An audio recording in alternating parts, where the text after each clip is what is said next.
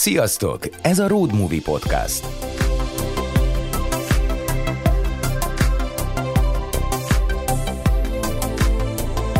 Utaz velünk két hetente egy órán át, hiszen itt van minden, ami utazáshoz, kalandhoz vagy világjáráshoz kapcsolódik. A Road Movie neked szól. Ha már úton vagy, társad leszünk. Amíg csak utazni készülsz, inspirálunk, mert tudjuk, hogy elindulni nem mindig könnyű. Tarts velünk, és ajtót nyitunk a világra. A Road Movie-t megtalálod az összes podcast platformon. Adásaink elérhetőek a drive.hu weboldalon, illetve a Drive magazin és a Road Movie Podcast közösségi oldalain. Két havonta pedig még több tartalmat találsz vendégeinkről a MOL töltőállomásokon ingyenesen elérhető Drive magazinban. A Road Movie Podcast kiemelt támogatója, a biztonságos utazások szakértője, a Cserisk utasbiztosítás. A mozi elindult, jegy a zsebedben, tarts velünk! Road Movie. A te utad. Sziasztok, utazók, útra készülők és világiránt érdeklődő hallgatóink! Ez a Road Movie Podcast harmadik évadának első adása. Én Molnár Péter vagyok, a Road Movie Podcast alapítója és műsorvezetője. Hát üdvözöllek titeket a harmadik évadban, amit már nagyon sokan vártatok, és szeretném is megköszönni ezúton az ezzel kapcsolatos üzeneteket, hozzászólásokat, amiket küldtetek nekem. És vártam én is, meg persze nagyon sokat készültem rá, tényleg elképesztően sok előkészület előzte meg ezt az évadot, és hallhattátok egyébként a bevezetőben, hogy erre az évre két partner is csatlakozott hozzánk, ami önmagában szerintem több szempontból is szuper fejlemény. Egyrészt még több helyre el fog jutni a Road Movie Podcastnek a híre, azáltal, hogy a MOL Drive magazinjának a partnere lettünk. Ez tulajdonképpen azt jelenti, hogy innentől minden vendégről nem csak hallhattok, hanem olvashattok is a drive.hu-n, vagy az ingyenesen elérhető Drive magazinban, sok képpel és az adásból kimaradt történetekkel. Meg persze maga a podcast is többekhez fog eljutni azáltal, hogy a Drive is megosztja majd a saját felületein. Illetve hallhattátok azt is, hogy kiemelt támogatunk a Cherisk utasbiztosítás, akivel már találkozhattatok az előző évadban. Szerintem a biztosítás jelentőségét tényleg nem lehet eléggé hangsúlyozni, főleg az olyan utazóknak, mint amilyenek mi vagyunk, akik útjaikat jellemzően saját maguk függetlenül szervezik. Szóval mi tudjuk, hogy egy váratlan helyzetben tényleg élet és sorsdöntő lehet, hogy van-e mögöttünk egy háttér, van egy biztosítás, aki tovább lendít az ilyen helyzeteken. Nem beszél arról, utazásunk folytatásának lehetőségét is alapvetően befolyásolja. Tehát még egyszer köszönöm ezúton is a Drive magazinnak és a Cherixnek, hogy velünk vannak, és szeressétek őket ti is, mert maximálisan hozzájárulnak ahhoz, hogy ez a podcast működjön és fejlődjön. Sok más podcasttal ellentétben én ugyanis nem tervezek hozzátok fordulni támogatásért. Szerintem a legtöbb támogatás, amit adhattok, az az, hogy itt vagytok, hallgattok, követtek, és talán másnak is ajánlatok minket. Ezért is nagyon fontos, hogy vannak olyan partnerek, akik ehhez biztosítják a hátteret. És akkor a kicsit szokásosnál hosszabbra nyúlt bevezető után kanyarodjunk rá mai vendégre, aki nem más, mint a hivatalosan legtöbbet utazott hátizsákos magyar, Vándorboly, alias Csonka Gábor. Gábor amellett, hogy elképesztően sok helyen járt, ennek megfelelő tapasztalattal is rendelkezik. Egyébként részben erről is fogunk majd beszélgetni a mai adásban. Szóval Gábor egyedi utakat is szervez, illetve a Járatlan Utakon Fesztivál alapítója és rendezője, amely fesztiválról is szintén szólt a mai beszélgetésben. Egyébként előre mondom, gyertek el a fesztiválra, mert tök jó lesz, és mi is ott leszünk. De amiről leginkább ma fogunk beszélgetni, az nem feltétlenül egy-egy országhoz kötődik, hanem egy nagyon fontos téma, amelynek több elemét már karcolgattuk, érintettük a podcastben, de igazán még soha nem bontottuk ki. Hogyha egyszerűen akarom összefoglalni, akkor hogyan utaz?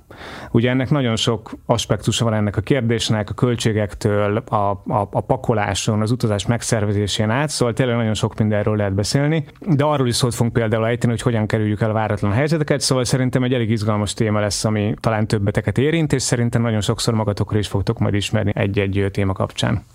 Szia Gábor, üdvözöllek a stúdióban. Én is üdvözöllek, szia. Gábornak vagy Vándorbolynak szoktak a barátaid szólítani téged? Hát Vándornak, Vándorbolynak, ugye abból egy van, még Gáborból rengeteg, és akkor így meg lehet ismerni engem. Több mindenről fogunk veled beszélgetni, ugye, ahogy elmondtam a felvezetőben, egyrészt a Járatlan Utakon Fesztiválról, másrészt arról, hogy hogyan is kell utazni, de mint minden vendégnél nálad is először azt kérem, hogy én ugyan bemutattalak, de pár szót mondjál magadról, hogy mit kell tudni rólad, hogyha valaki most arról először.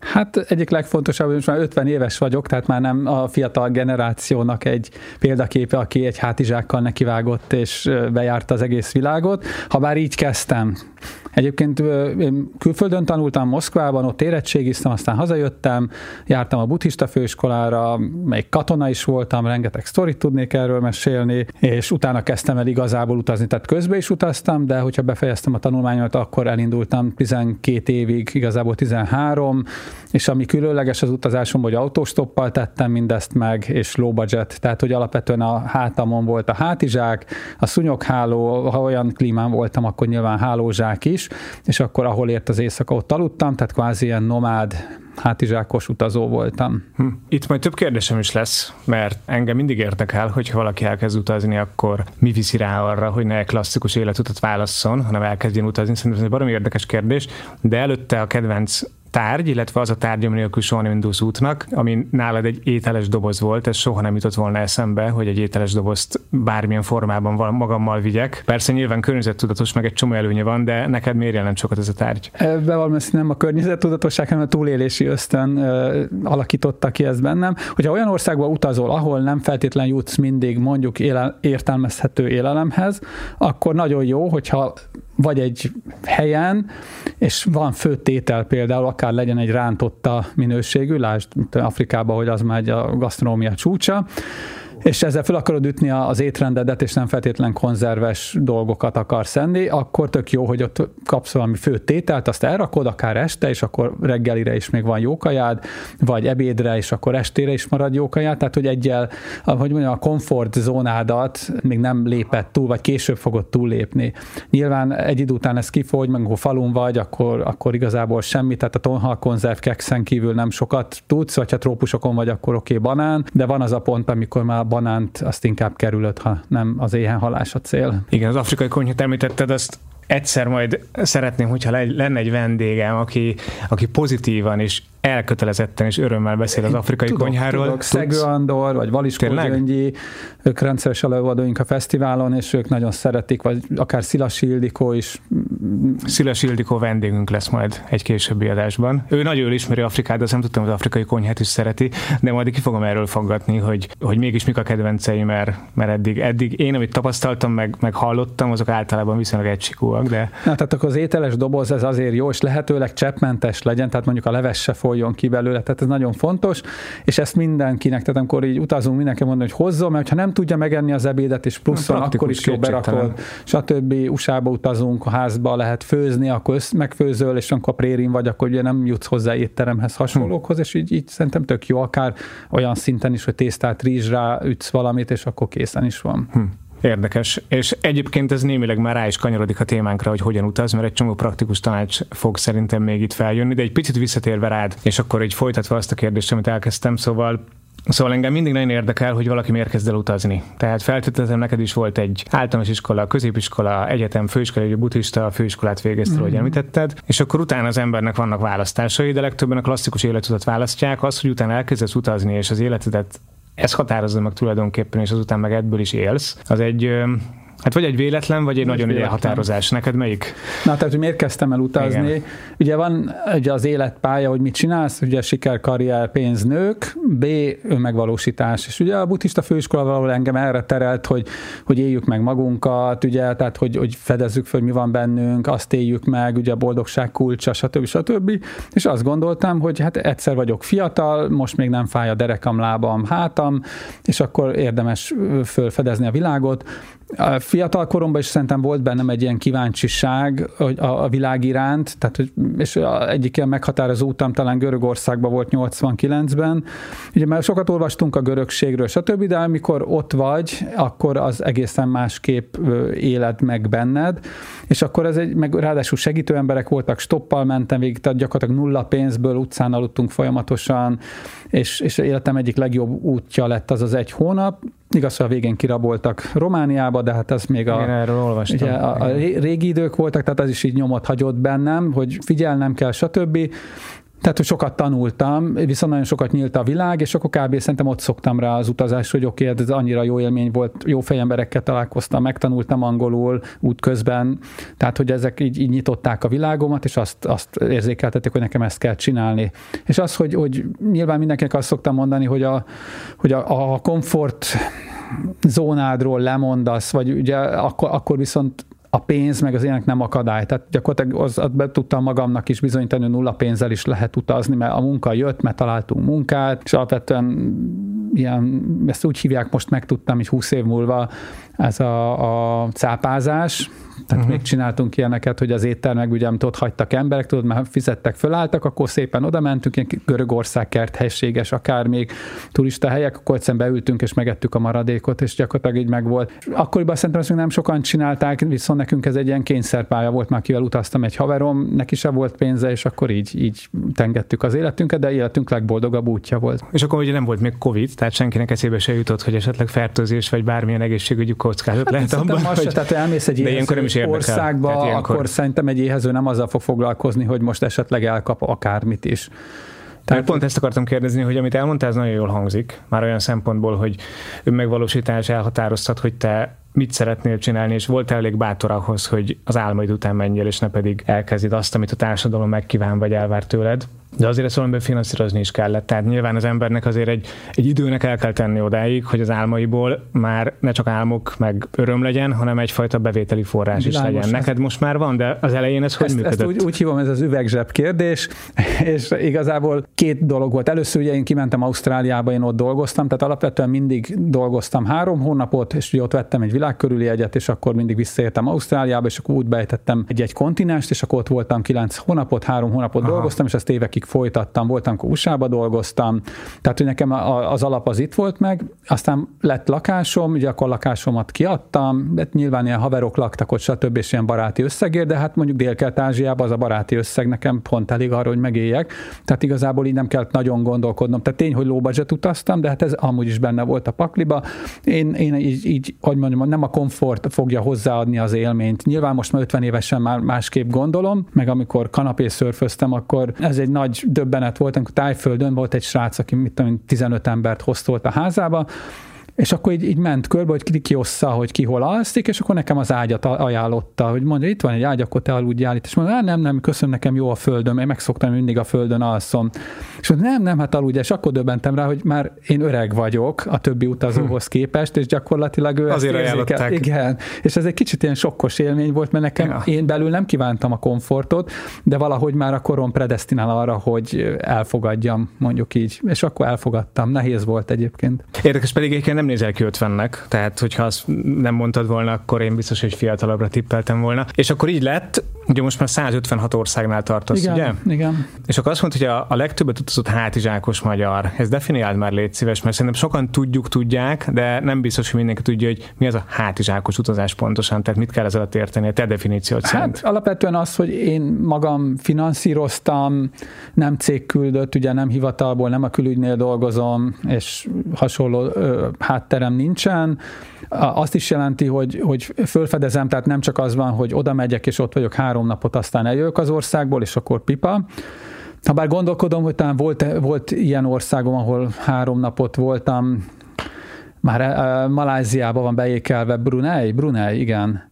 Tehát egyszerűen úgy, úgy ott nem éreztem azt, hogy nekem olyan sok dolgom van, egyébként onnan volt a kifele jegyem, kicsit megcsúsztam Borneon, tehát hogy ezért is, de annyira nem éreztem, hogy ott bármi plusz tudna mutatni. Tehát, hogy alapvetően felfedező jellegű, alapvetően a hátadon a, a házad, tehát ugye a hátizsák szót valahol ezt is jelzi, ugye, hogy nem bőröndel utazol, nem azt tologatod. Nyilván, amikor mászol, stoppolsz, mész a strádán, akkor elég hülyén néz neki a kis gurulós bőröndel, ha bár csináltam poénból ilyen fényképeket, hogy a sivatagból vagyok egy gurulós bőröndel, mert valahogy ki volt dobva egy, és akkor az egy jó fotó. Vicces tud lenni egyébként, bocsánat, hogy közbeszólok, de vicces tud lenni néha egy-egy, egy-egy destináción, tehát hogyha mondjuk egy ilyen, nem tudom, egy ilyen kambodzsai hippi szigetre elkeveredsz véletlenül, mert ott vannak ilyen, ilyen szigetek, ahol még víz meg áram sincsen, és nem hátizsákkal érkezel, hanem a, a helyiek mondjuk, a, akik segítenek hozzák a fejük tetején a sárga színű szemszonájtot, az nagyon vicces tud lenni, úgyhogy, úgyhogy ezt tökre megértem. Hát igen, csak hogyha valaki egy évig utazik, és ugye az volt, hogy én egy vagy két évente jöttem haza, azért nem cipelnéd a, a bőröndödet, hát egy, egy teljesen Igen. használhatatlan te szempontodból,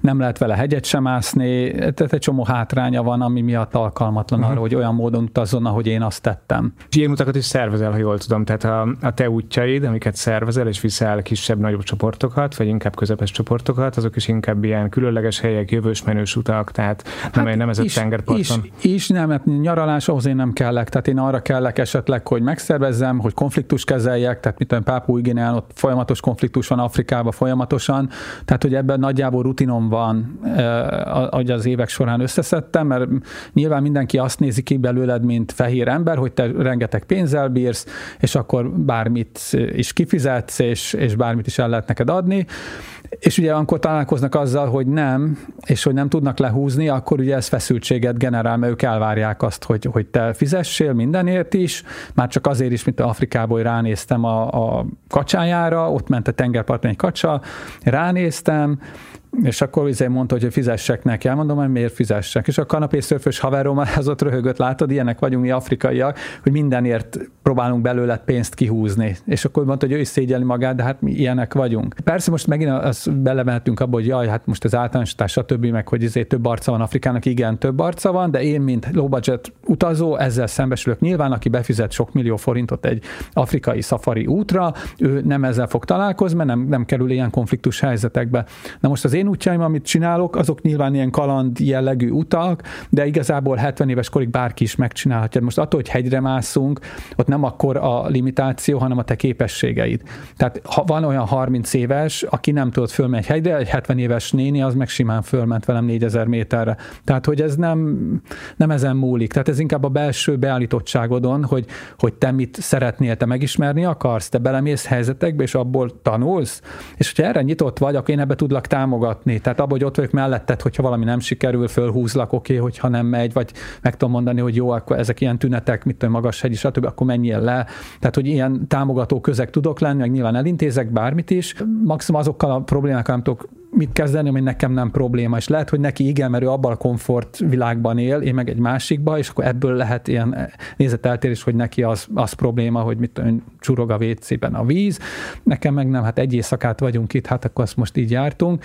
De nyilván, hogyha tudom intézni, hogy legyen másik szoba, igen, de valamikor meg nem. És akkor igen, más a feszültség.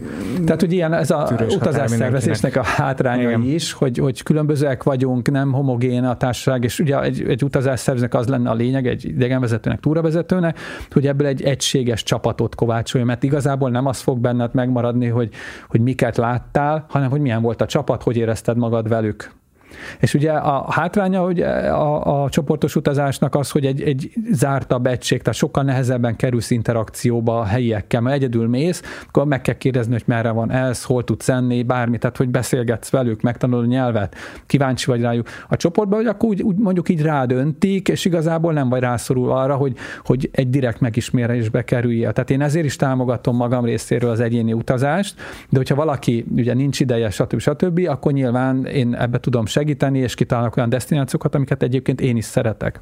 És nekik szól a fesztivál is, hogyha már itt tartunk. Egyébként a podcastnak a megjelenésének a napja az egybe is esik a járatlanutagon fesztivállal, mert hát március 5-6 lesz. Mm, három, harmadikán lesz a podcast, de hát igazából ugye harmadikán jelenik meg ez az adás. De minden esetre a téma az, az mindenképpen aktuális. Aki meg nem hallott erről a fesztiválról, kérlek egy pár szót azért mondjál róla, mert szerintem nagyon jó időben vagyunk, hogy miről szól, mi az, hogy független világutazók fesztiválja egyáltalán, tehát hogy mire számíthat, aki elmegy ide. Hát körülbelül 6-7 éve kezdtük el ezt a, a projektet.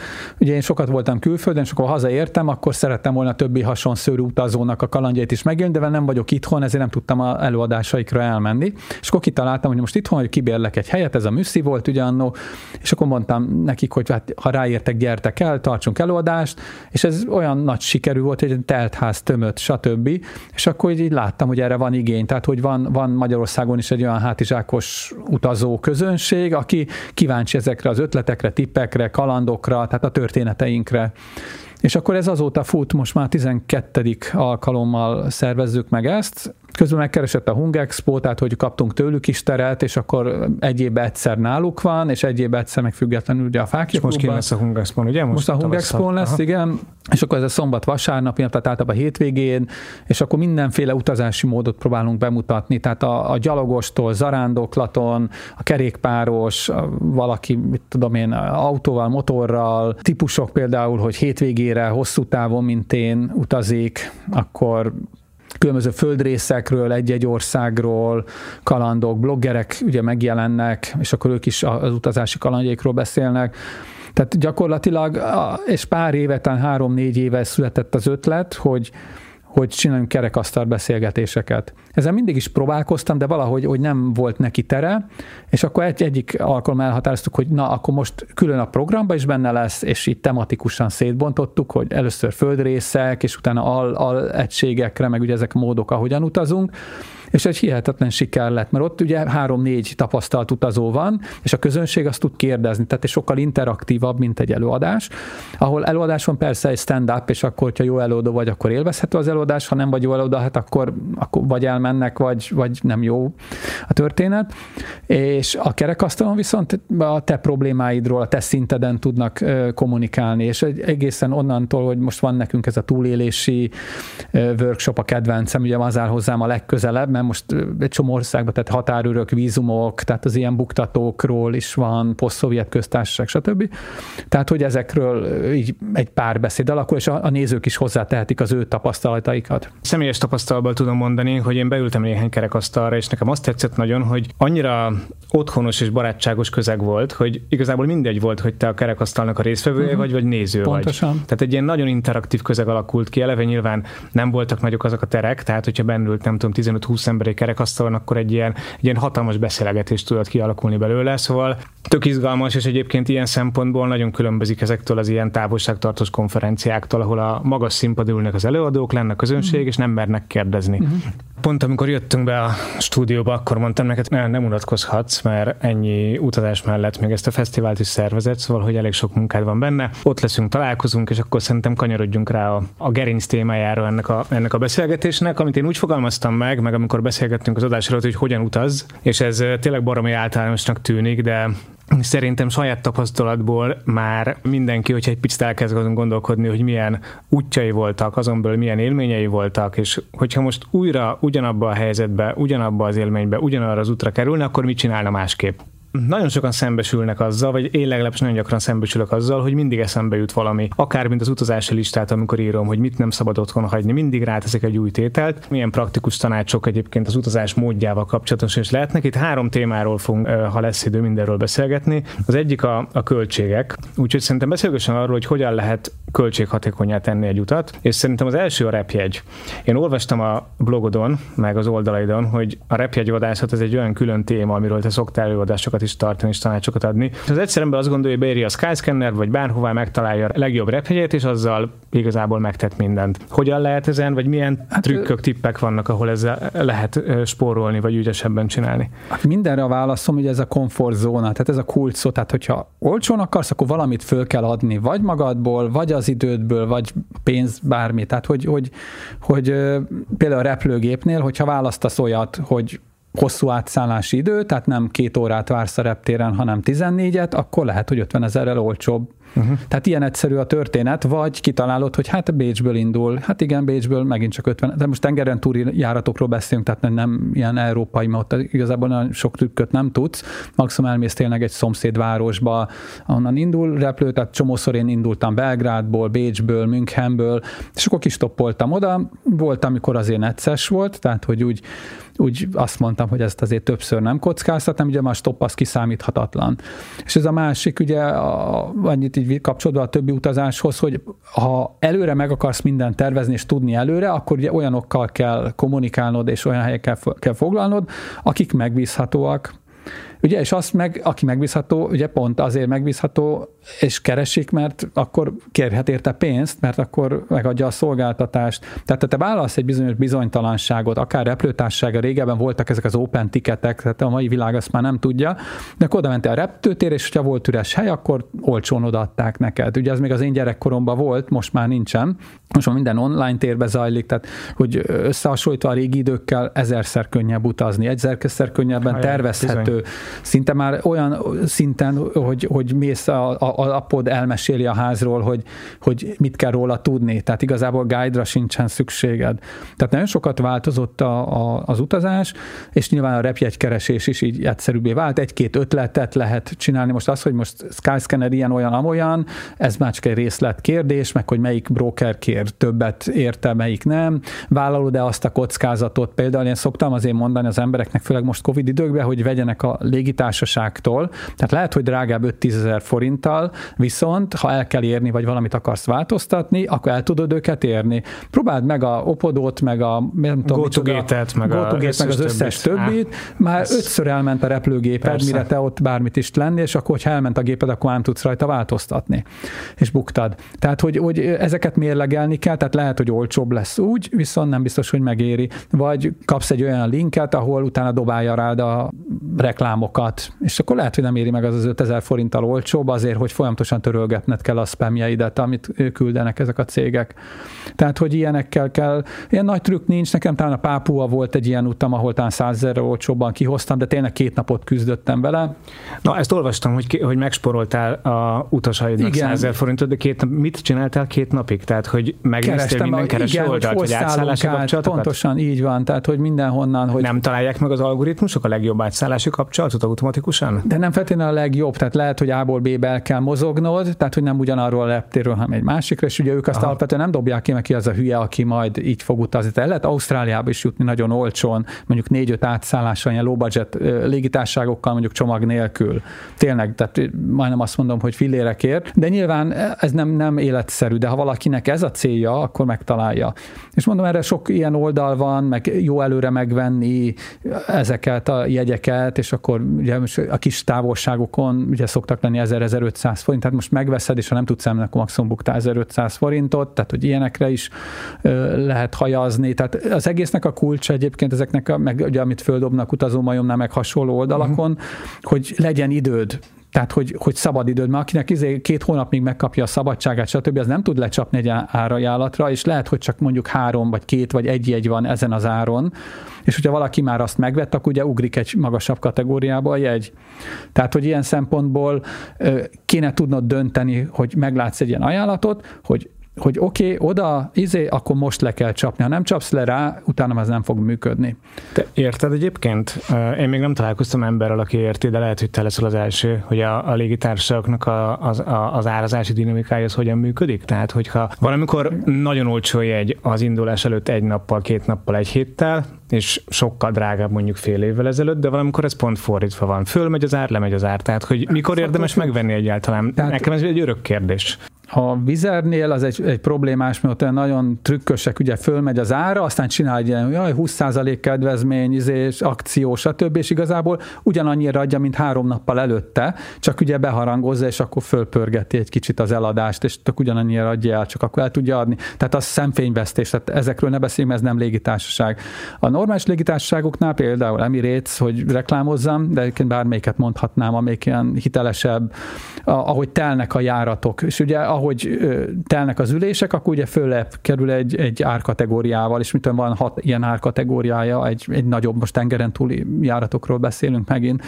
És az az eset, amiről te beszélsz, hogy utolsó napokban olcsóbb, én ezt azért két telkedni szoktam ebbe. Az lehet egyébként, hogyha van, vesznek ilyen csoportos jegyeket, én vagyok egy utazási iroda, és én, én 30 Aha. darab izé jegy, és nekem 25-től éri meg elindítani a csoportot, és tegyük fel 24 ember van, akkor én azt mondom, hogy akkor lemondom az utat, és ott hirtelen felszabadul 30 jegy, és ugye akkor visszaugrik egy kategóriát. És ugye a légitárságnak persze ez kellemetlen, de a légitárság meg azt csinálja, hogy ő elkér 10%-ot, ami nem visszatérítendő. Tehát én be tudom foglalni egy olyan áron, amit fél évvel ezelőtt meghirdettek, tehát én az árdrágulásban nem veszek részt, de viszont ezért kér 10%-ot, hogy azt mindenképp elbukom, ha lemondom. Uh-huh. Tehát ez egy ilyen rizikó az utazási irodáknak. Csak ugye sokkal jobb egy ilyen rizikót vállalni, mint egy nagyobbat bukni, azért meg kevesebb ember van, és ugye ott halmozódnak a költségek szállással, stb. És azt végig kell vinni. Tehát én ezt látom, de valószínűleg, hogyha beszélsz a kavatottabbakkal, akkor ezt jobban tudják.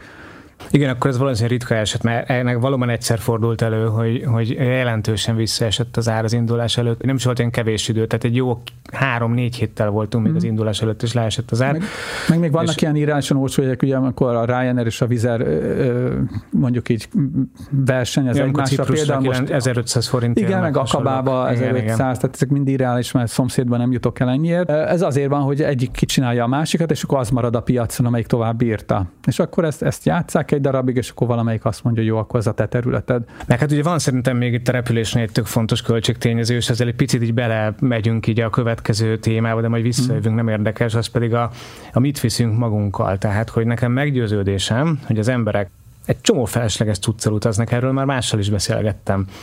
Ugye általában van egy 20 kilós limit, van ahol 15 kiló, de van ahol csak 10 kiló, tehát ugye ez változik attól, hát, hogy hova utazol, milyen 23 a normális a feladott podgyász, és akkor a, a vizer kitalált ezt a 10 kilós izé, csomag, mert ugye akkor sem, tehát mindenki annyira olcsón akar utazni, hogy már csomagot se víz. Meg kisebb gépeken, tehát hogyha mondjuk, nem tudom, mondjuk egy ilyen... Nincs hely a csomag. Van, vannak olyan, igen, na, tehát hogy a, a lényeg az, hogy én, én soha nem értem, hogy hogy nem lehet beleférni 20 kilóba. Tehát 20 kiló az rengeteg, tehát rengeteg. nekem soha nincsen 7 kilónál nem kéne. Igen. 7 kiló, ha, ha, ha Izlandra mész, oké, akkor vissza kaját is, stb., akkor lehet 20-at kimaxolni, de egy normális országra főleg, hogyha csak egy-két hétre mész, akkor a 7-10 kilóba bele kell férni. Ha nem férsz bele, akkor valami fölösleges. Az utasaimnak is ezt mondom, 10 kilónál több ne legyen. Ha 10 kiló fölött nem fogod használni, és az út végén én mindig megkérdezem tőletek, mert azért amikor rakom, meg segítem a csomagot, az érzem, hogy kinek van 20-as, és akkor mondom, na, és mindent használtál a csomagodba, és mondják, ja, hát igazán volt, tényleg nem használtunk egy csomó mindent, hát. És nyilván ez egy hátizsákos úton, azért macerásomat fölöslegesen cipeled a dolgokat. Tehát, hogyha neked egy hétig kell gyalogolnod, hidd el, a harmadik nap után kidobod az összes felesleges dolgot. Ugye a Camino, hogyha elmész előadásokra, amik így a Caminóról szólnak, mindenki az van, hogy visz ezt, azt, azt, viszi az egész házát, aztán rájön, hogy hát bizony a válladon az sok, és akkor szépen kidobálod. Persze lehet egy nyaralás, az megint egy másik dolog, mert akkor szintén viszed a házadat, ott leteszed egy szállodai szobába, és onnan nem mozgatod. Tehát az, az kibírható, de ha utazol, és ugye nekem az utazás az térben is elmozdulás, akkor azt jelenti, hogy viszed ezeket napi szinten kibepakolod, akkor nem kell, meg tudsz mosni. Hát Istenem, hát bárhol lehet mosni, vagy mosatni, hogyha a luxusabb ember vagy, és akkor ezt megcsinálják, tehát azért miért kell vinni annyi, annyi ruhát? Igen, hát én is azt gondolom, hogy ha egy hétre mész, vagy négy hónapra az már mindegy. Igen. Mert onnantól kezdve egy hétnyi ruhát viszel, és azt szépen tudod forgatni, lehet mosni, és hát valóban meg lehet venni ott is a, tehát valószínűleg sampont, tusfürdőt, szappant, mosoda mindenhol van, tehát valóban. De én azt szeretném volna kérdezni, hogy azért te sokkal több embert láttál ö, nagy cuccokkal menni, meg nagy táskákkal utazni, és ugye meg szoktad kérdezni, hogy mi az, ami fölösleges volt. Mik a fölösleges dolgok általában, tehát akkor így most mondjuk ki és öntsük ki a, a bőröndből azokat, amire nincsen szükség, tehát gondolom azért láttál Kis csodák. Estély. Kis estély. Ha hát ha történik valami, meg nyakkendő, igen, hát igen, igen, ilyenekre Aha. készülnek, pedig az én útjaim biztos nem találkoznak ilyennel, tehát hogy, hogy kiöltözzenek, akkor x számú cipő, tehát tudod, hogy papucs, szandál, cipő, bakancs, stb., holott egy szandál bőven elég lenne egy útra, akkor mit mondjak, még hajszárító, egy ilyen, egyszerűen, amikor Kínába utaztunk még 30 éve, akkor egy, egy volt velünk egy lány, és cipnél, tehát ugye nem bírta a zsákját, és akkor mi fiúk cipeltük neki, és mi van ebben, mi van ebben, és akkor egyszer így kiderült, hogy még a szörtelenítő gépet is hozott magával. Oh.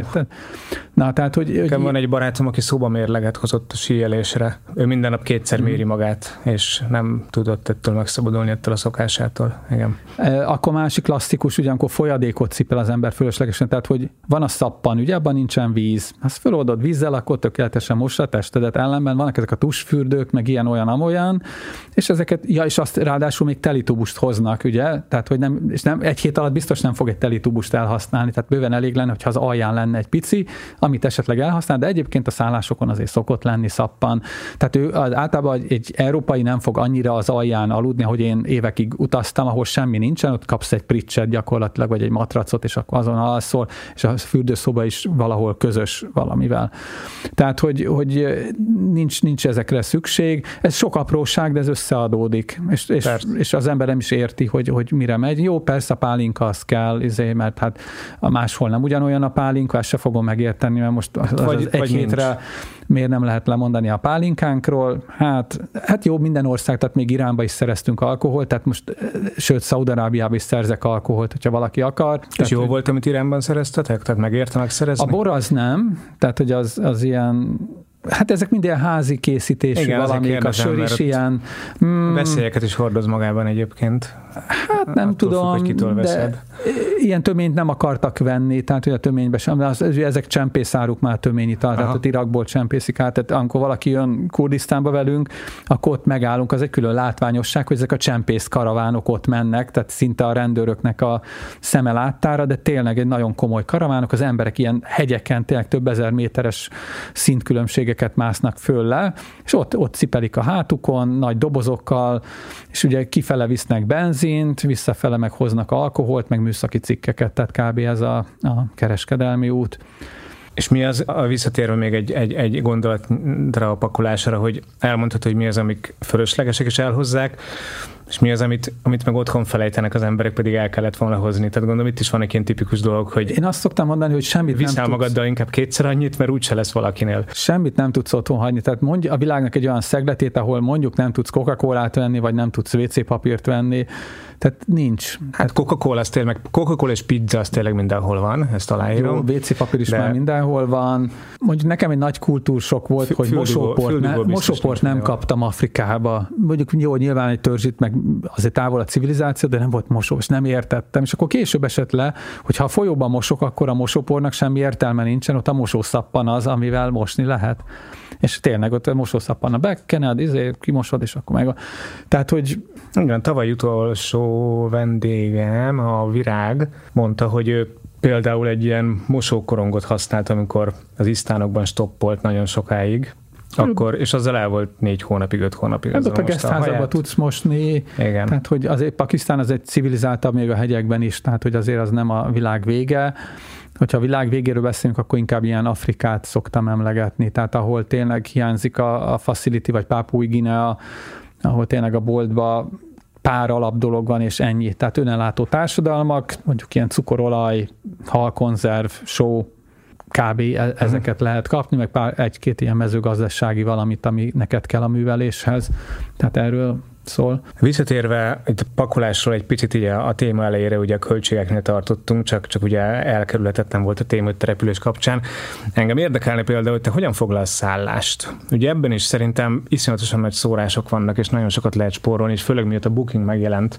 De most melyik Azóta- vándorbolyt kérdezed, aki ö, utazik csoportokkal, vagy aki utazott régen hátizsákosként? Inkább azt a vándorbolyt kérdezem, aki a csoportoknak is szervez utakat, mert az emberek nagy része azért jellemzően nem a szabad ég alatt, vagy nem sátorban Jó, alszik. tehát, hogy akkor azt a vándorbolyt Így kérdezed. van. Jó, akkor az, az, utóbbit, meg... és, és a kérdésem az azért, mert szerintem a booking megjelenése óta nagyon kényelmes helyzetbe kerültünk, a világ bármely táján meg tudjuk nézni, hogy milyen szállások vannak és mennyibe kerülnek. És tök kényelmes, hogy le tudjuk előre foglalni, és nagyon sokszor még ingyenesen le is mondhatjuk. Mhm.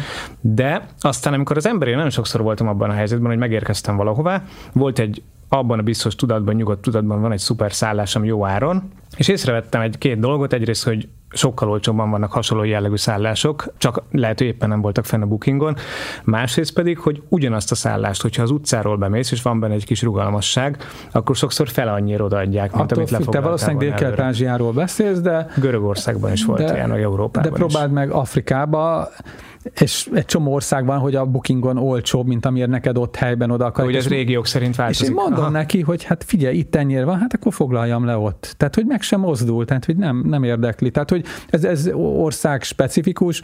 A másik, hogy nyilván a legtöbb helyen, hogyha beesel, személyes, stb., akkor azért tudsz alkudni. Kérdés az, hogy ugye mennyire van főszezon, nem szezon, stb. Amikor én, én régen utaztam hátizsákosként, akkor a Lonely Planet annyit segített, hogy hol van az a zóna, ahol olcsó szállások vannak. És akkor oda mentem, és akkor kilincseltem, és amelyik szimpatikus volt árértékben, jó, akkor ott megaludtam.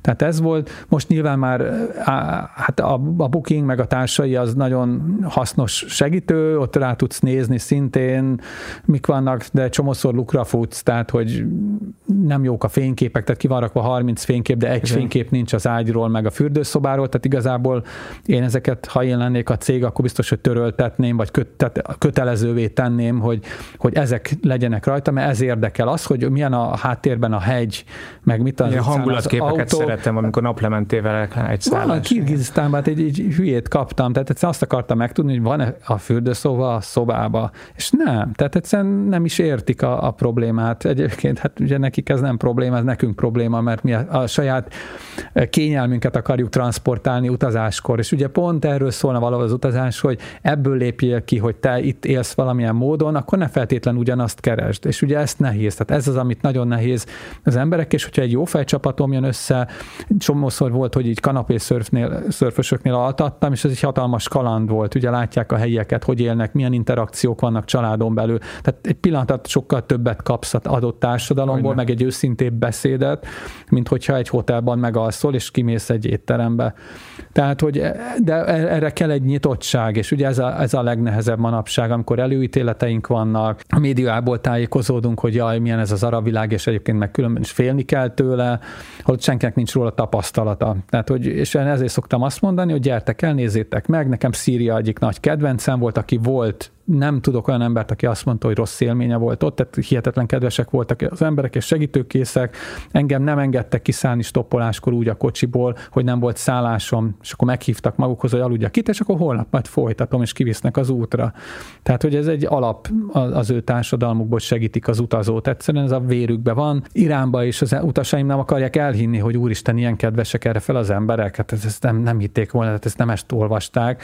És mondom, igen, igen, ezért mondtam, hogy gyertek el. Tehát Kurdisztán, ugye kimondom a kurd szót, akkor az emberek már zárják be az ajtajukat, holott a kurd, még a, a perzsáknál is sokkal barátságosabb nép. És ez csak azt tudja, aki ott volt. Én most itt elmondhatom nektek, meg akkor izét csináltok egy pipát, de, de el kell indulni, meg kell tapasztalni, és gyakorlatilag erre születtünk, hogy megtapasztaljuk azt, amit, ami, ami körülöttünk van. Egyébként egy buborékba elélhetünk, csak semmi értelme nincs. Tehát akkor reprodukáljuk magunkat, és ugyanolyan buborékot szülünk. És, és pont ez a nagyszerű az utazásban, hogy ezek a buborékok fölre repednek, meglátod, hogy jé, hát a, a mögött még kék az ég, és tényleg nem csak sötétség van, és ezek nagy élmények, és ugye ez tartott engem évtizedekig az úton, hogy ilyen élményekkel találkoztam. A legegyszerűbb ember a világ másik felén hihetetlen fényes gondolatokkal bírt.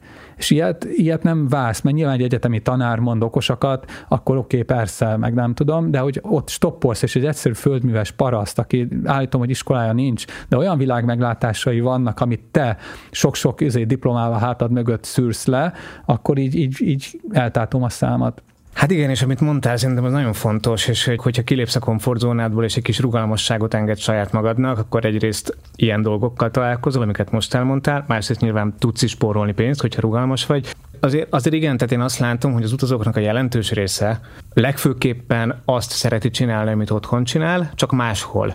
Tehát legyenek ugyanazok a tévécsatornák, lehetőség szerint európai ételeket saját ízléssel tudjunk enni, ugye ezért viszik el a hajvasalót, mert nehogy már ne úgy nézzen ki hát haja, mint máshol. Meg a szalámit, de, meg a kolbászt. Meg a szalámit, meg a pálinkát, stb. stb. És ahhoz, hogy ezeket az élményeket megéld, helyiekkel találkozzál, interakcióba kerülj, ahhoz igen, tehát, hogy tényleg csak egy nagyon picit a komfortzónát széléig el kell menni, és csak egy lépés lépést kell tenni, és már is látod, hogy amiket elmondtál, azokat hogyan tudnak működni. Most ezzel összefüggésben, és szerintem ez is ehhez a hogyan utaz témához tökre hozzá tartozik, hogy úgy tudom, hogy te elég sok váratlan helyzetbe meg különféle ilyen veszélyes helyzetbe belekerültél, és amikor olvasgattam a, a blogodat, meg az oldaladat, akkor volt ott olyan szekció, és erről azt hiszem előadást szoktál tartani, hogy hogyan ne raboljanak ki, hogyan óvod az értékeit, biztonságát, tehát hogy vannak ilyen generális tanácsod arra vonatkozóan, hogy hogyan tud elkerülni azokat a helyzeteket, amik nyilván egy baleset. Éberség, virágártás, éberség. Igen. Baleset előfordulhat, de valóban hogyan nekem vannak tippjeim, de tőled szeretném inkább hallani, mert neked hát sokkal f... több van, hogy, hogy hogyan tudjuk Figyelj, megelőzni, hogy nincsen semmi, akkor nem tudnak kiravolni. Ugye így indul. Ö, Tehát, hogy ez, a, ez a hogy nézel ki. Tehát, hogyha aranyfuxok vannak a nyakadba, stb., akkor, akkor kihívod ezt magad ellen. Tehát én szoktam ilyen slambiziket is csinálni, tehát ez a, mm, hogy mondják, nyomornegyedekbe visszám embereket Afrikába, Ázsiába, és ugye Afrikába azért kellemetlen, és ilyen kanapészörfösöknek csináltam éppen, és ott voltak lányok, akiknek szintén ilyen nyaklánc a nyakukba, stb. Hát nyilván lekapták róla, de ugye ezekre föl lehet készülni, tehát az egyik az, hogy hogy nézel ki, ne hívd ki ellen, magad ellen a sorsot. A másik ilyen praktikus, ugye megint Afrikáról tudok beszélni, mert alapvetően Dél-Amerika és Afrika az a hely, ahol valószínűleg bele fogsz futni a rablásokba hogy tegyük fel egy utca, és akkor mész, hogy gyanús alakok vannak, akkor átmész a túloldalra. Hogyha ők is átjönnek a túloldalra, miközben ott nyugodtan beszélgettek, akkor tudod, hogy te már target vagy, tehát célpont vagy, akkor onnantól kezdve indulj el visszafele, ha ők is jönnek, akkor kezdj el szaladni, és ugye nagy esélyed van, hogy x időn belül olyan közegbe kerülsz, ahol többségben vannak már a jó emberek. Egyébként többségben vannak a jó emberek, tehát mindig ebből kell kiindulni, tehát hogy konfliktus esetén segítenek. Másik az, hogy olyan helyre tedd a értékeidet, ahol csak rablással lehet elvenni. De hát küzdjenek meg érte, tehát nem az, hogy a zsebedbe izé ott a pénztárcád, aztán csak izé oda nyúl, ugye lásd Spanyolország, stb., ahol a zsebtolválásnak meg Olaszországban nagy, nagy divatja van, tehát, hogy akkor ne, ne kínált föl nekik az értékeidet. Ugye vannak, mit tudom, Peruba, és ugye, hogyha hosszú távon utazol, nem tudsz annyi cash vinni, tehát kell bankkártya, ott el szoktak rabolni téged, és akkor ugye megkínoznak a PIN kódért, tehát akkor itt is egy praktikus tanács, hogy, hogy csak annyit tarts azon, amennyit szánsz magadra, tehát mondjuk amennyit ér az életed. Én ezt akkoriban 500 dollárba határoztam meg, tehát minden nem futottam az bele. elég sok ahhoz, hogy elég legyen nekik. Az, én havonta egyszer Viszont... vettem régebben föl, ugye meg költsége van a bank felvétnek, stb., de ugye annyi készpénzt mégse akarsz, mert hogyha az utcán alszom, stb., azért mégiscsak ki vagyok téve ezeknek. Még amikor alszom is, tehát akkor így rendesen a hónam alá, tehát hogy ne veszítsem el. Tehát alapvetően egyébként az emberek többször veszítik el a dolgaikat, mint ahogy kirabolják őket. Tehát, hogy inkább ez, hogy jaj, ott felejtettem az útlevelemet a pénzváltónál, jaj, mit tudom én, jaj, az étteremben ott hagytam a pénzem, stb. Tehát általában inkább inkább ezek vannak. A rablás nyilván belefut az ember, meg lopásokba. Szoktam mondani, hogy diversifikálják, tehát hogy legyen egy X mennyiségű pénz itt, ott, meg nyilván nálad is. Tehát, hogyha elmész egy éjszaka egy veszélyes helyre, akkor ne legyen nálad az összes pénz, mert egy szórakozó ilyen simán lenyúlnak, és izé elaltatnak. Izé, az működik? Az működik, az a, az a trükk, amit sok hely lehet hallani, hogy két pénztárcát vigyél magaddal, legyen egy úgymond kirablós pénztárca. Hát, tehát, hogyha elkérik a pénztárcát, akkor átadod, van benne 10 dollár, el, elmennek vele, de valójában a bankkártyád meg minden más az egy másik pénztárcában van. Hát, Vagy ez, ez csak városi azt mondom, hogy akkor nem menj egyedül, menjetek ketten, akkor már csökken az esélyem, ezért két embert nem rabolnak úgy ki, főleg, hogyha hárman vagytok, akkor abszolút nekik bonyolultabb, mert akkor még több embert kell. Volt, hogy engem is ketten megtámadtak, és én abban a pillanatban ütöttem, tehát hogyha nincsen, tehát ők nem arra vannak fölkészülve, hogy te ellenállsz. Nyilván, hogyha a torkodhoz egy kést raknak, akkor, akkor egész másképp reagálsz, mint hogyha csak lefognak, akkor onnantól tudsz könyököd az elég éles műszer, azzal rendesen orba lehet őket tolni, és akkor én letepertem két gyereket, csak ugye Afrikában nem egy segítő közeg volt, és ugye ott körbe néz, álltak körbe az emberek, de egyik se jött oda, hogy akkor vigyük el a rendőrséghez, és akkor hagytam a dolgot, és akkor inkább elmentem nem raboltak ki.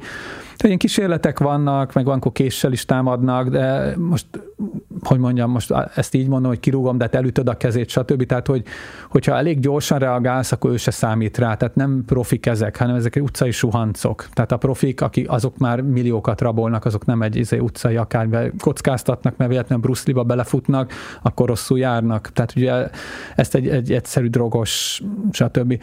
Ez a drogos alkoholista velük meg a, ők, a, ők igazából problémák, amikor ugye Európába parkokba aludtam, stb. De akkor ugye akkor vittem sátrat, és akkor ahol kinyitnak, ott van a lábam, tehát hogyha jön, akkor rögtön rugok. Ő nekik lassabbak a reflexeik, ugye, mert pont azért, mert be vannak drogozva, stb. akkor ők, ők nem annyira éberek, akkor ezt is ki lehet használni mondom, nekem van a nyakbalógom, tehát alapvetően ott viszem a pénzt, és nem feltétlenül csak a rablás miatt, hanem egyszerűen máshol elhagynám, elfelejtem, Aha. és akkor utána, utána járni a, az útlevélnek, kiratoknak, az macera. Tehát, hogy, hogy amikor kiraboltak engem, a szálláson raboltak ki általában, tehát, hogy Afrikába utaztam 5 hónapot, 11 napot voltam szálláson, és abból az egyiknek kiraboltak. Tehát amíg a városban voltam, a szállásomról elvitték a, a fény, egyik fényképezőgépemet, meg az összes pénzemet, ami ott volt, akkor éppen egy kenúzni mentem, tehát a mhm. kenúzáshoz nem vittem. Hát így jártam. Ként a szállásra vonatkozóan nekem is van egy tippem, ami nekem, hát nem tudom, hogy mentette már meg az értékeimet, vagy nem, de szerintem működik. Nekem van egy ilyen kis, egy ilyen kis riasztóm, ez egy ilyen mozgásérzékelő, és ilyen 5-6 ezer forintért lehet venni, beteszel két elemet, van egy távirányító hozzá. Nem minden szálláson van szép egyébként, nyilván. Én bele szoktam cipzározni, beteszem a hátizsákba, vagy a, a bőrönbe, vagy a nagy hátizsákba, amit ott hagyok a szobában, amikor elmegyek uh-huh. mondjuk valahova, elhagyom a szállást, és beriasztom. És hogyha valaki bejön a szobába és megmozgatja, hogy a mozgásérzéke elképesztően hangosan neki elvíjogni. Tök egyszerű, de az egyszerű besurranó tolvajt... a szállodás fogja elvinni. Szerintem az egyszerű besurranó tolvajt egy nagyon hangosan, egy nagyon nem, hangosan víjogó nem besurranó tolvajok vannak. Akkor, hogyha elkezd matatni mondjuk a takarítónő, őt zavarni fogja szerintem, mert ez, ez nagyon hangos. Jó, de egy takarítónő az kivédi magát, hogy ő csak odébb rakta, mert alatta föl kell De lehet, hogy már nem fogja kivenni belőle az értéket. Na mindegy, ez csak egy ilyen ötlet, nekem, nekem, nekem van egy ilyen, és egyébként ide tartozik ehhez a adásunk főtámogatója is mindenkinek föltesz egy kérdést, és esetedben ugye a Cserrisz utas biztosításnak az a kérdése, hogy mi volt az a legváratlanabb helyzet a utazásaid során, amit mert mindig vannak szerintem olyan helyzetek, amit teljesen kilátástalan, és egyszerűen nem tudod elképzelni, hogy hogyan fogsz tudni kijönni belőle, de aztán mégis megoldottad. Tudsz ilyet mondani, vagy egyáltalán kiemelhető, mert tudom, nagyon te börtönbe is voltál nagyon sok helyen, tehát azért hmm. volt néhány váratlan helyzet a, az utazásaid során. Hát most ami eszembe jut, amilyen lehetetlen, ez Pápói Guinea, tehát ott napi szinten többször vagyunk ilyen helyzetben, egy ilyen paradicsomadárat akartunk nézni, ugye Szepik folyó, és akkor ott egy csónakosokkal, vagy egy motorcsónakosokkal alkuttam, Igazából nem is alkuttam, mert velük nem lehet alkudni, ők bemondják, hogy 1500 dollár, és akkor, akkor reménykedsz, hogy el fognak vinni. Hát ez nem így történt, mert már tehát kifizettél neki tényleg kb. ilyen 1500 dollárnyit egy ilyen két óra tehát motor, tehát két órára volt egy falu, és akkor másnap hajnal elvitt volna egy kis körre, és visszahozni, 1500 dollár, baromi sok pénzet, pápuáknál ugye ez, ez van, és akkor előre adjam neki oda, mert addig meg sem mozdult, tehát hogy benzint vegyen hát mondom, ezért igen, és akkor odaadtam neki, aztán a felét adtam oda, hogy jó, akkor azért vegyél benzint, és akkor elment, hála Istennek visszajött, akkor beültünk, és kb. egy fél óra múlva kikötött valahol, és akkor mondta, hogy adjak neki pénzt benzinre, mert hogy izé kell. Hát mondom, nem, hát most, most tankoltál, stb. Mindegy. Eljutottunk a helyig, ugye alszunk, és már reggel, mit tudom, négykor ébresztettem, hogy jó, akkor izé menjünk, lát, még mindig alszik, és nem, nem, nem volt nagyon segítőkész, mert nála, nála aludtunk, és akkor azt mondta, hogy hát, hát igazából ö, neki kell, hogy adjak benzin a pénzt, mert különben nem megy. Tehát ő úgy értelmezte ezt az egészet, hogy az, az 1500 dollárért elvisz minket oda, és ennyi. És ő persze átkente a másikra a tulajra, hogy a, aki a motorcsónak, meg nála van a kulcs. Tudom, mindegy, volt így, aztán hogy összegyűjtöttem az egész falut, tudod, és akkor oda mentünk a házához a tulajnak, és akkor ott szembesítettem ezzel a helyzettel. Tehát kvázi én egy ilyen hogy sikerült az egész szégyenbe hoztam a falu előtt. Na, de ezt hogy, akartam, hogy hogyan tudtad magad oldalára állítani a falut. Pápuák ilyen. nagyon kíváncsiak, tehát Aha. ott megjelensz ott, ahol soha senki nincsen, és akkor mondod nekik, hogy jöjjön, azért Pigeon English beszélik, és akkor ott volt 30-40 ember a faluból, és akkor ott szembesítem azzal, hogy engem átvertek, és nem teljesítette, és már a paradicsom túrát buktuk, mert míg ezek eszkalálódtak, ugye a madarat az csak hajnali, mit tudom én, 6 és 7 között találod meg, addigra már 8 óra volt, tehát már csak azt próbáltam kilobbizni, hogy visszavigyen, és akkor azt abba sikerült megegyeznünk, hogy ugye terveztünk még három napot a Szepik folyón, hogy akkor majd őt fogjuk fölbérelni, hogy akkor az ő motorcsónakjával menjünk. Nyilván ez nem volt igaz, de így tudtam úgy, hogy majd akkor ott fizetem ki a, a másik végét a, annak a összegnek, és akkor nem volt paradicsom túránk, és lett egy kalandunk, de ott azért rezgette, mert nincsen B meg C opció, hanem ott van ő. És ugye, ugye aki monopól helyzetben van, az diktálja az árakat, csak ugye ezért a sok pénzért kaptunk semmit. De ez egy nagyon uh, érdekes pszichológiai hadviselés, amit megvalósítottál. Tehát, hogy a falut magad mellé állított, és úgy mentetek oda Amúgy esélytel, mert ő ott van, igen, én itt vagyok, tehát igen. hogyha oda kerül a pénz, akkor odaadja a motorcsónaknak a kulcsát a sofőrünknek. Igen. De necces is, mert ha nem sikerül, ha a falu ugye Pontosan. nem tudom, azért Pápua új kénán azért ott azért, szóval nem Indonéziának a legbiztonságosabb szigetéről beszélünk. Nem is Indonézia, hanem ez a Pápua Pápua. Igen, ez már a Pápuai. Igen. Ja, mert Indonézia részen ott azért a indonéz hatóság az a te oldaladon van. Igen. Pápuáknál bármi, tehát hogy ott senki nincs senkinek az oldalán, te csak egy olyan alany vagy, aki le lehet húzni hmm. pénzre. Tehát, hogy ott, ott napi szinten nekem ilyen küzdések vannak, meg faluk lezárnak, tehát egy, egyik falu halagszik a másik, és ott nem lehet átmenni, hiába hogy te egy semleges, és mész egy távolsági busszal, nem engedik át a buszt, mert ugye kövekkel akkor megdobálják, izé összetörik, és akkor ott ilyen fehér zászlóval izé követként megyek a busz előtt, tudod mondani, hogy izé csak mi vagyunk, izé, stb. És akkor úgy átvinni a buszt, miközben a buszsofőr már rég visszafordult volna, mert nem kockáztatta volna. Nekünk meg ment a replőnk, ugye? Tehát ott be voltunk szorítva megint időbe. És ilyen napi szinten, tehát hogy az egy fárasztó sportág. Nyilván, ha van időt, tehát a helyiek az úgy vannak ezzel, hogy volt úgy, hogy vártunk el menetrend szerint ott napi egyszer reggel jön, ezt mondták a faluba. Jó, hát nem tudják, hogy mi az, hogy reggel, de én azt mondtam a utasaimnak, hogy jó, akkor nap keltére már kint kell lennünk a busz meg. Persze mi voltunk az elsők, hogy várunk, aztán néha, hogy jönnek emberek, tudod, már két-három órája várunk, és akkor már elég sokan vannak, és mindig nem jön a busz, és mondom nekik, hogy mi van akkor, ha nem jön a busz? Hát akkor ők hazamennek, és majd holnap újra kijönnek, és akkor, és akkor döbbentem rá, hogy basszus. Tehát, Kicsit hogy, más a mindset. Hogy igen. igen, tehát hogy nekik tök mindegy, hogy a Józsit mikor látogatják igen. meg 20 faluval odébb, viszont nekünk nem, mert nekünk 10 napunk van Pápuára, és az alatt kell kimaxolni. Na, tehát, hogy ilyen kalandok vannak, a csoportos úton is, tehát hogy Nekem még, még, még, itt a, ez a hogyan utaz témához még egy, még, még egy ilyen tipikus turista csapda kérdésem van. Ugye megvannak ezek a tipikus turista csapdák, ugye most nyilván ilyen nem mindenkivel fordul elő, hogy Pápua Ügénán egy teljes csoportnak előre ki kell fizetnie a transfert, hajót, és akkor lenyúlják, hanem az egyszerű turista, aki bemegy, nem tudom, a szórakozó helyre, mint Magyarországon is sok es, néha sajnos előfordul mindig, hogy lehúzzák, stb.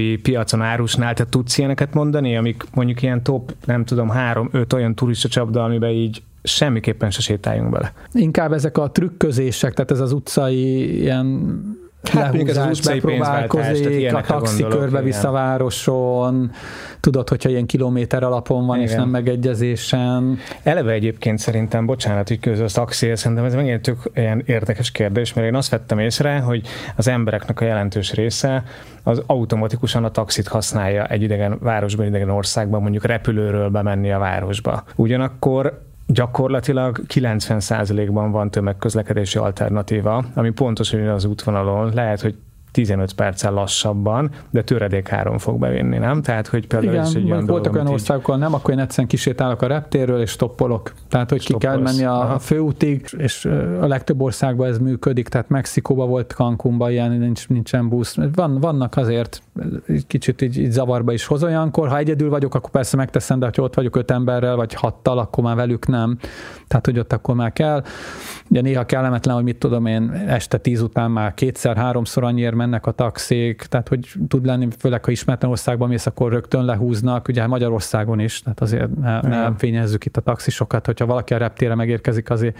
Mondjuk a navigációt mióta tudjuk használni. Jó, de akkor is nem mindegy, hogy ő a taxis mit mond be neked, hogy tehát most például volt egy indiai ismerősöm, most hát két éve, és a Asztóriától a várba mentünk, valami 7000 forint volt, 7-es ezer, és akkor a srác akart fizetni kártyával, hát ő, ő, nem, nem lehet kártyával fizetni, és akkor akart adni neki 10 ezeret, hát ő nem tud visszaadni.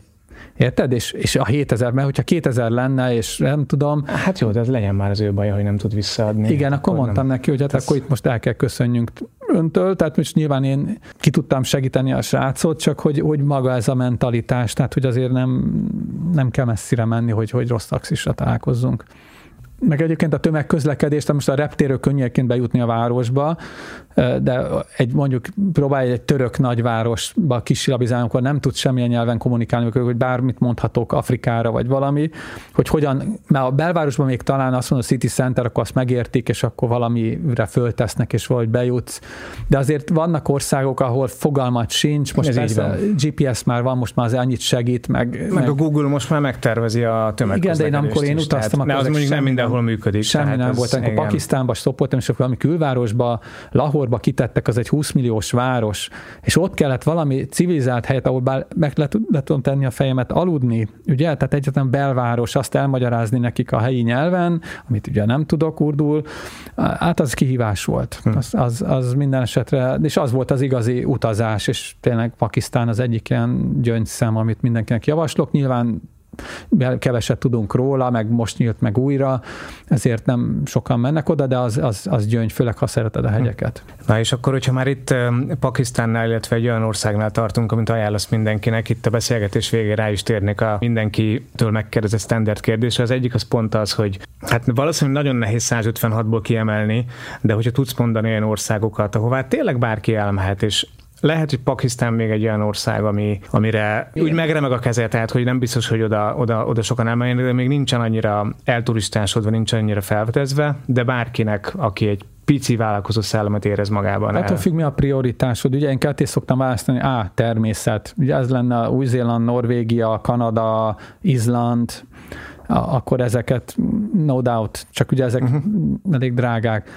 Dél-Kelet-Ázsiában kedvencem Burma, csak ugye ott most éppen egy pucs, pucs volt, és oda most nem lehet igazán utazni, de Dél-Kelet-Ázsiát nyugodt szíve tudom javasolni bárkinek. India már az, az challenging, tehát hogy ott, ott egy picit ö, nagyobb a káosz, nehezebb eligazodni, viszont beszélnek angolul. Sri Lanka, ugye, ahova most megyek holnap, az holnap. már egy könnyebb történet, tehát ez egy mondjuk egy, egy rendezettebb káosz, ugye, és az is egy kicsit India, tehát én nagyon szeretem. Igen, ez ilyen India Deluxe, én ezt úgy fogalmaztam Igen. meg, tehát hogy benne van az indiai hangulat, de nincs az a fajta, igen, igen hát nem lehet másképp mondani, káosz meg. Indonézia is könnyen utazható, vannak szolgáltatások, nem drága, tehát ezek is jók. Afrika azt már azt szoktam mondani, aki már öt évet utazott, mondjuk, akkor utána már nekivághat Afrikának, ugye ott már több az átvágás. De oda inkább csoporttal, nem? Tehát egyénileg Afrikában. Lehet egyénileg is utazni, csak, csak több a rizikófaktor benne, nehezebben közlekez drágább, ugye, tehát nem mindegy, hogy négyen béreltek egy kocsit, vagy egyedül kell mindig taxiznod, meg ugye a biztonság szempontjából is jobb, hogyha páran vagytok, akkor Dél-Amerikában nekem Bolívia kedvencem, Peru, Ecuador, Kolumbia is jól, csak az már az én budgetemnek drága volt, Detto, Brazília, Tényleg Kolumbia drága pedig De nagyon drága volt. Azt hallottam valakitől, hogy nagyon olcsó. Hát Tehát összehasonlítva Argentinával, Brazíliával, ami tényleg drága. Hát attól függ, hogy nekem Brazília szuper drága volt, tehát az még Kolumbiát is meghaladta, de most drága. én tíz éve voltam Igen. ott, azóta bármi lehetett, de nem, tehát most már Dél-Amerika is nagyon drága. Tehát most már Igen. magyaroknak minden drága lesz. Tehát, hogy rá kell nézni az euró-dollár árfolyamra, és akkor megértjük azt, hogy, hogy a világ az, az nem olcsóbb lesz nekünk, han, magyaroknak, hanem drágább. Ott Mexikó is jó nekem, én, én akkoriban úgy éreztem, hogy drága, de Guatemala az csoda volt, tehát hogy az olcsó is volt, színes, változatos törzsi kultúra, hogy engem a törzsi kultúrák érdekeltek, tehát hogy ezeket tudom javasolni. Hát ott a csendes óceánvidék az, az zsebenyúlós, tehát ott is volt nekem Vanuatu, egy szuper után volt, most, most csináltam oda, csak ugye pont a Covid elvitte, de, de változatos, tehát hogy ott van kultúra is, természet, és igyekszek olyan destinációkat választani, ahol ezek kombója megvan. Tehát Grúzia például kedvenc területen, igen, Irán, sokat, igen. Iránt mindenkinek szívből tudom javasolni. Törökország is izgalmas, és, és sok kulturális látnivalója van. Tehát azért van hely, hova elindulni, és ugye most a Covid do- dolgok vannak, ugye emiatt Kosztarika, ugye természet miatt, oda gyakorlatilag nem kell PCR-teszt sem, ugye Tanzániát kapták föl, Zanzibárt, ugye oda hát is oda lehetett utazni. menni, igen. Tehát, hogy ez a két destináció, utóbbi kettő, ez a, a, a Covid nem oltottaknak egy mekka és akkor már nagyon sok országot mondtál, ami, mert tényleg szuper, szuper helyek vannak közöttük, és tényleg valóban, amit mondtál, hát Zanzibáron most már megint egy picit többen vannak szerintem, mint kellene, de mondjuk azok az országok, tehát Kolumbia, meg amikor az adás előtt beszéltünk, ugye itt mondta Kamerun, Csád, Lesotho, tehát tényleg olyan országok, ahová nagyon sokan eszükbe se jut eljutni, gasztro szempontból, mert ez, ez pedig a másik kérdés, ami, ami engem szokott foglalkoztatni, hogy melyik az az ország vagy régió, aminek a gasztrómiája különösen közel hozzá, tehát kedvenc hát, konyha, nekem... legjobb élmény, mit szoktál tenni az ételt tartó dobozba, legszívesebben így is feltetném a kérdést. Lehet, hogy rossz embernek hogy én vegetáriánus vagyok, tehát nekem rögtön baj. 95%-a a táplálékláncnak vagy tápláléknak kiesik, és ugye ezért nekem alapvetően India, indiai ételek, ugye Dél-Kelet-Ázsia, Tájföld, Indonézia környéke a, a, a csúcs szuper, Nekem ugye a nyugat-európai, persze hát itt is tudunk jókat főzni, nekem mondjuk az én gasztrovilágomban ott kezdődik a, a minőségi étel, ami a sütőből jön ki. Tehát nem az, amit két perc alatt megforgatunk a, a vokba, hanem az, ami érlelődik, és adsz neki időt, hogy összeérjenek az ízek. Tehát kb. ilyen, és mondom, a, a dél egy bajom van a, a túl sok csili. Tehát, hogyha azt kivonnák belőle, akkor, akkor Mennyország lenne. Nem szereted? Hát olyan mennyiségben, hogy a számot csipi nem. Igen, és az a baj, hogy hiába kérhet, hogy ne tegyék bele, beleteszik. Ja, hát ez benne az van. olyan, hogyha azt mondod, hogy a gulyáslevesben nem kész paprikát, vagy, nem, vagy nem az maga a, a köriporba benne van, tehát ezt, ezt csak mondják, hogy tudják. kevésbé csípős. Tehát a helyiek azok hozzáeszik a kis üzét csili darabokat, miközben Igen. nekem még a szám. Tehát ez, ez megszokás kérdés, én itt szoktam meg és ez már túl van azon a komfort zónán, amiből én ki akarok lépni. Uh-huh. Hú, hát köszönöm szépen a beszélgetést, végére értünk, és egy csomó témát nem érintettünk, ami, ami még nekem itt be volt tározva, akár a költségek kapcsán, meg, meg, meg sok más kapcsán is, úgyhogy még lehet, hogy majd valamikor, amikor itt lesz, akkor folytathatjuk, mert szerintem még mind a kettőnkben van egy csomó olyan téma, amiről tudnánk beszélni, ez így a hogyan utaz témakörben, és akkor akartam kérdezni, de hát mondtad, akkor holnap Sri Lanka ezek szerint. Igen, igen. Holnap indulsz. Most utána március 5 6 járatlan, a fesztivál és a Vándorboly blogomon szerintem találtok elég muníciót az olvasáshoz, tehát így, így néha túl is írok dolgokat, de vannak elemző cikkeim is, mint én Afganisztán, Izrael, tehát a konfliktuszónák a legérdekesebbek, tehát hogy azokról olvassatok, és még rengeteg van, amit nem publikáltam, de hát egyszerűen időm nem lesz, tehát majd egyszer én is leszek nyugdíjas. Az ember mindig, az, de leszel nyugdíjas, nem azért legyintettem, az ember mindig azt hiszi, hogy majd akkor több időm lesz. Ez olyan, mint a édesapámmal beszélgettünk arról, hogy mindig azt hiszük, következő hét már lazább lesz, és akkor lesz idő dolgokra. Aztán valahogy hétfőre az ember már meglátja, hogy mégsem lett annyira lazább, de kívánom, hogy a nyugdíjas éveidben legyen, de szerintem akkor is utazni fogsz. Na hát köszi Gábor, nagyon jó beszélgetés volt. Köszönöm, nagyon szépen köszönöm. Lehettem. Jó utat neked, és találkozunk akkor a fesztiválon. Egy hónap múlva találkozunk legkésőbb. Kedves Road Movie hallgatók, remélem nektek is legalább annyira érdekes volt a beszélgetés, mint nekünk. Köszönöm, hogy itt vagytok, hallgattok minket, mi pedig folytatjuk két hét múlva, és egész évben, mert már nagyon sok téma van betárazva, izgalmas évad lesz, ezt megígérhetem. Köszönöm, sziasztok! A mai mozi véget ért. Reméljük tetszett a beszélgetés. A Road Movie Podcast mai adását a biztonságos utazások szakértője, a Cherisk utasbiztosítás támogatta. Köszönjük, hogy velünk vagy, hallgass minket legközelebb is. Addig pedig találkozzunk közösségi csatornáinkon. Mesélj barátaidnak is a nálunk hallottakról, és ne feled, Road Movie, a te utad. Sziasztok!